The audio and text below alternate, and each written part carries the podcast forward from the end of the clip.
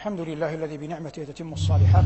والصلاة والسلام على المبعوث رحمة للبريات وعلى آله وأصحابه أهل الفضل والمروءات وبعد. درس هذا المساء المبارك عنوانه الفرار وهو لفظ ورد في القرآن مرارا. وهو مصدر من الفعل فر. والأصل فيه لغة أن ينظر في سن الدابة. والفرار في القرآن جاء على معان. أشهرها الفرار في أرض المعركة.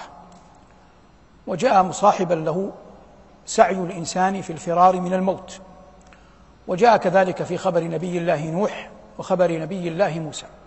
وسنأتي على هذا إن شاء الله تعالى تفصيلا. أما بالمعنى الأول فإن الله عز وجل قال في سورة الأحزاب والخطاب للمنافقين قل لن ينفعكم الفرار إن فررتم من الموت أو القتل وإذا لا تمتعون إلا قليلا.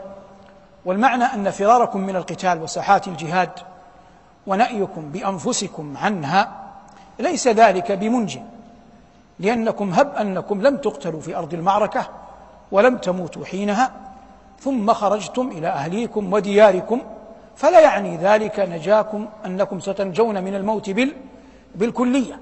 وسمى الله عز وجل هذا المتاع قليلا فقال جل ذكره وإذا لا تمتعون إلا إلا قليلا. ولذلك أنت تلحظ في القرآن أن القرآن يأتي أحيانا يقول قليل أو يقول حين.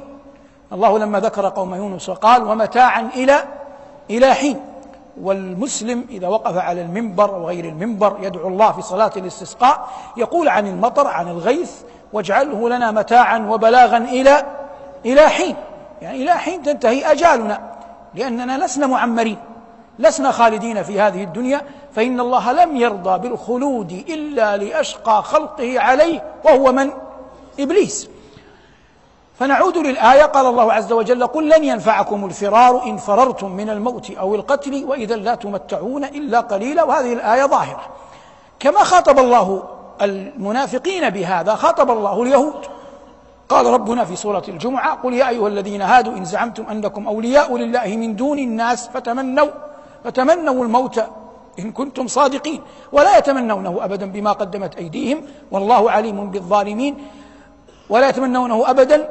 ثم قال جل وعلا بعدها بآية قال قل إن الموت الذي تفرون منه فإنه ملاقيكم. هذا الذي اقتبسه الشاعر فقال فيه من لم يمت بالسيف مات بغيره. تعددت الأسباب والموت واحد. هذا كله ظاهر في في قضية الموت والفرار من القتل. لكن النفس البشرية تبقى نفس تبقى نفسا بشرية. لا يمكن أن تتغير. والعرب كانت تعير من يفر في القتال. ولهذا لما حتى يكون الإسلام عزيزا جاء الشرع يطالب أتباعه في ساحة المعركة أن لا يفروا من الزحف أن لا يفروا من الزحف وجعل ذلك من الكبائر حتى تبقى قامات أهل الإسلام عظيمة وعد هذا من الكبائر. وقد كانت العرب على فرط شجاعة بعضها يقع منهم يقع منهم ماذا؟ يقع منهم الفرار منه مما يستملح قوله ومنه مما يستجد قوله. يستملح قوله يعني أقرب إلى الملح لا إلى متين العلم. ومنه ما هو أقرب إلى الجد. كان هناك رجل يقال له الحارث بن شيبة وكان له ابن يقال له حزرة. اسم ابنه ماذا؟ حزرة. فاشترك مع ابنه مع قومه في معركة في يوم عرف عند العرب بيوم ثبرة. بيوم ثبرة. ما اسم اليوم؟ ثبرة. هذه أرض المعركة. ما اسم الإبن؟ حزرة. حتى تفرق لما يأتيك الخبر. ومع ذلك لما حمي الوطيس شدت المعركة وأخذ الاقتتال ورأى تسلط الأعداء وشعاع السيف فر هاربا. والتفت فإذا ابنه في ساحة المعركة فحرصه على الحياة خوفه على نفسه طمعه في البقاء جعله يترك ابنه حتى قتل. فلما وصل إلى دار قومه وقضي الأمر وبلغ بأن ابنه حزرة قد مات أصابه الندم على ما كان منه هي شيء غشيه آنذاك ثم ثم انقشع غلب عليه حب البقاء حب الطمع نفسه البشرية التي لا يمكن أحد أن يجحدها إلا أن الإنسان حينها يصارع نفسه حتى يتخذ قرارا في مثل في ماذا في مثل هذا. فقال بعد ذلك يقول قال يا حسرة أعقبتني حسرة يا حسرة أعقبتني حسرة يا لتميم غشيتني غمرة نعم الفتى غادرته بثبرة نعم الفتى غادرته بثبرة هل يترك الحر الكريم بكرة؟ هذا استفهام هو يجيب عنه ويقول نعم تركت بكري في أرض في أرض المعركة لكنه أعقبه حسرة وهذا ممن ذكرته العرب في فرارها من القتال. من الذين فروا وهذا قلت مما يستملح لا من متين العلم أحد العرب كان يسمى أبو دلامة وهو شاعر قيل إن في شعره بعض المجون على ما نقل. فكان يوما مع مروان ابن الحكم في حربه مع الضحاك. الضحاك رجل خرج على مروان. وفي ساحة المعركة والسيوف تتقابل خرج فارس من قوم الضحاك.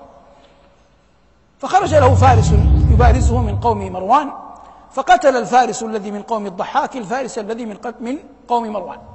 فخرج له آخر فقتله فخرج له ثالث فقتله خرج له رابع فقتله. فشق ذلك على مروان. لأن هذا سيوهن الجيش. فنادى منادي مروان في الجيش من خرج له وقتله فله عشرة آلاف دينار. وهي مطمع. فأبو دلامة يقول لما سمعت العشرة آلاف هانت علي نفسي وهو ليس من الشجاعة في شيء. وفي مثل يعني دارج يقول الشيء اللي ما هو لله ما هو؟ ما هو لله. الشيء الذي لا تستطيع أن تحمله لا تقربه. فخرج رغبة في العشرة آلاف. يقول فلما لقيته فإذا هو رجل عليه فروة قد أصابها المطر فارمعلت ثم وخطتها الشمس فافتعلت يعني تغير لون الفروة. قال فلما رآني عرف الذي أخرجني. فقال وقد شهر سيفه ويرتجز وداع وخارج أخرجه حب الطمع. نجا من الموت وفي الموت وقع ومن أخرجه المال فلا رجع.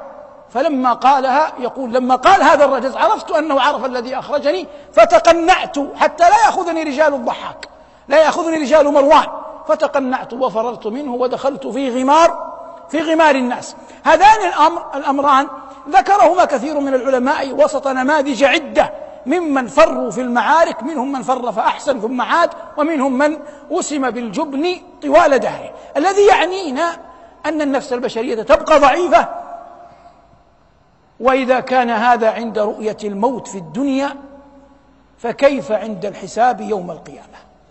إن وجد من يفر عن ابنه من أجل الدنيا فكيف برؤية الناس بعضهم بعضا في يوم القيامة؟ والله يقول يوم يفر المرء من أخيه وأمه وأبيه وصاحبته وبنيه. هاتان آيتان في الفرار. نأتي الآن إلى فئات آيات أخرى بعد أن تركنا السياق الأدبي.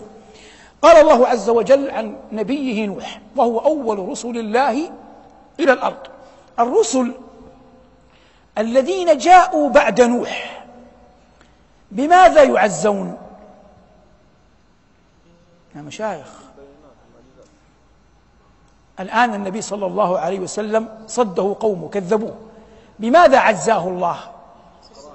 بقصص الذين قبله. وكلا نقص عليك من أنباء الرسل ما نثبت به فؤادك. حتى لا يصيبه الحزن لا يصيبه الكرب يخبره الله أن هذه سنة ماضية في الرسل قبلك. لكن الإشكال في نوح أنه أول الرسل. فلم يكذب رسول قبله. لم يكذب رسول قبله. فلا يوجد قرآن يتلى عليه يخبره برسل قبله حتى يتعزى. فهو أول رسل الله إلى الأرض. فهو يخبر عن قومه يخاطب ربه يناجي خالقه. قال قال رب إني دعوت قومي ليلا ونهارا فالأمر في حقيقة في ظاهر قولي وقولك سينقلب إلى أحد حالين. إما أن يقول رب دعوت قومي ليلا ونهارا فاستجابوا وإما أن يقول رب دعوت قومي ليلا ونهارا فلم فلم يجيبوا. لكن نوحا لم يقل هذا. قال رب إني دعوت قومي ليلا ونهارا فلم يزدهم دعائي إلا إلا فرارا. يفرون مني إذا دعوتهم إليك. إذا فهمت هذه فلم يزدهم دعائي إلا فرارا تفهم ما بعدها. أين تفهم ما بعدها؟ الله عز وجل قال فلم يزدهم دعائي إلا فرارا. وإني والكلام ما زال لنوح كلما دعوتهم لتغفر لهم جعلوا أصابعهم في آذانهم واستغشوا ثيابهم وأصروا واستكبروا استكبارا. أنت الآن عندما تذهب إلى رجل تريد منه شفاعة في أمر ما فإن كان القائمون على بابه الحجاب مدير المكتب رئيس المراسم من قبله قبل أن تصل إليه. عاملوك بغلظة فإنهم يريدون أن يبعثوا إليك رسالة أن سيدهم أن مسؤول عنهم لا يريد أن أن يقابلك. وهذا يجعلك أنت تخرج منها عزيزا من غير أن تلقاه. واضح هذا؟ واضح؟ ماذا أراد نوح أن يقول لربه؟ يقول لربه وإني كلما دعوتهم لتغفر لهم ماذا يصنعون؟ جعلوا أصابعهم في آذانهم واستغشوا ثيابهم. يتقنعون. فإذا أقبلت عليهم يتقنعون. أي لا يريدون أن يروني أصلا فضلا على أن يسمعوا كلامي. وهم لماذا لا يريدون أن يروه؟ حتى يصيبوا دعوته بالوهن. يصيبه الضعف. يصيبه عدم القدرة على يصبح. يريد أن ينتصر لنفسه. لأن في قناع في تقنعهم منه هم يريدون بذلك إذلاله. ولولا أنه رسول من رسول الله لما صبر على لما صبر على أذاهم. واضح هذا؟ قال رب إني دعوت قومي ليلا ونهارا فلم يزدهم دعائي إلا فرارا وإني كلما دعوتهم لتغفر لهم جعلوا أصابعهم في آذانهم واستغشوا ثيابهم وأصروا واستكبروا استكبارا. هذا ما يتعلق بمن؟ بنوح. نأتي إلى الفرار في خبر كليم الله موسى عليه السلام وقد ذكره الله عز وجل في أول سورة الشعراء. وإذ نادى ربك موسى أن يأتي القوم الظالمين قوم فرعون ألا يتقون؟ إلى أن قال العلي الكبير فيها إن فرعون في أول دخول لموسى عليه. قال له ألم نربك فينا وليدا ولبثت فينا من عمرك سنين؟ أنا الآن أسألكم هل فرعون ربى موسى وليدا ولبث موسى عند فرعون سنين؟ نعم. فقال فرعون لموسى ألم نربك فينا وليدا ولبثت فينا سنين؟ وفعلت فعلتك التي فعلت يعني القتل. وأنت من الكافرين يعني من الكافرين بنعمة تربيتي لك. قال الكريم عليه السلام قال فعلتها إذن وأنا من الضالين أي لم أفعلها عمدا. ففررت منكم هذا الفرار. معنى فررت منكم خرجت منكم. بسبب خوفي منكم لما قيل له إن الملأ يأتمرون بك ليقتلوك. ففررت منكم لما خفتكم. فوهب لي ربي حكما وجعلني من المرسلين. والمعنى فررت إلى أرض مدين ثم من الله علي بالنبوة والرسالة. ظاهر الآن. قال الله بعدها أن موسى قال لفرعون وتلك نعمة تمنها علي أن عبدت بني إسرائيل. أهل العلم قبلنا رحمهم الله أحياء وأمواتا اختلفوا اختلافا عظيما في معنى قول الله وتلك نعمة تمنها علي أن عبدت بني إسرائيل. قال ابن جرير الطبري إمام المفسرين ومن تبعه بعده طائفة من العلماء قالوا المعنى أن موسى يعترف لفرعون بمنته ونعمته عليه. ما المعنى؟ قالوا إن موسى عليه السلام يعترف لفرعون بأنه له عليه منة له عليه منة. وتلك نعمة تمنها علي لأنه لا منة إلا بنعمة. تمنها علي أن عبدت بني إسرائيل. لكنهم قالوا إن مراد موسى أن يقول هناك فصل. فكونك قد مننت علي كون قد كوني قد قتلت أنا من الضالين كوني فررت منكم لا يمنع ذلك أن أكون نبيا أو رسولا. ظاهر؟ هذا قول طائفة من العلماء. قال آخرون إن الآية ليس المقصود منها أن موسى عليه السلام يعترف بمنة فرعون عليه. قالوا ما معنى الآية؟ قالوا معنى الآية وتلك نعمة تمنها علي أن عبدت بني إسرائيل. المعنى ليس لك علي منة لأن فرعون أنا أرجح هذا وسأشرحه لكم. لأن فرعون أين وجد موسى؟ في اليم. ما المراد باليم هنا؟ نهر النيل. المراد باليم هنا نهر النيل لأن قصر فرعون كان على النهر. وجد حرس فرعون جند فرعون حشموا فرعون وجدوا الصندوق الذي فيه موسى فأخذوه. من هنا نشأت التربية. من الذي ألقى موسى في اليم؟ أمه. لماذا أم موسى ألقت موسى في اليم؟ خوفا من من؟ خوفا من فرعون. خوفا من فرعون بنص القرآن. فإذا خفت عليه فألقيه في اليم. فموسى يقول لفرعون ليس لك علي منة لأنك أنت أخذتني من البحر ولولا تخويفك لي ولولا اضطهادك واستعبادك لبني إسرائيل لما ألقتني أمي أمي في اليم. يعني هناك فرق.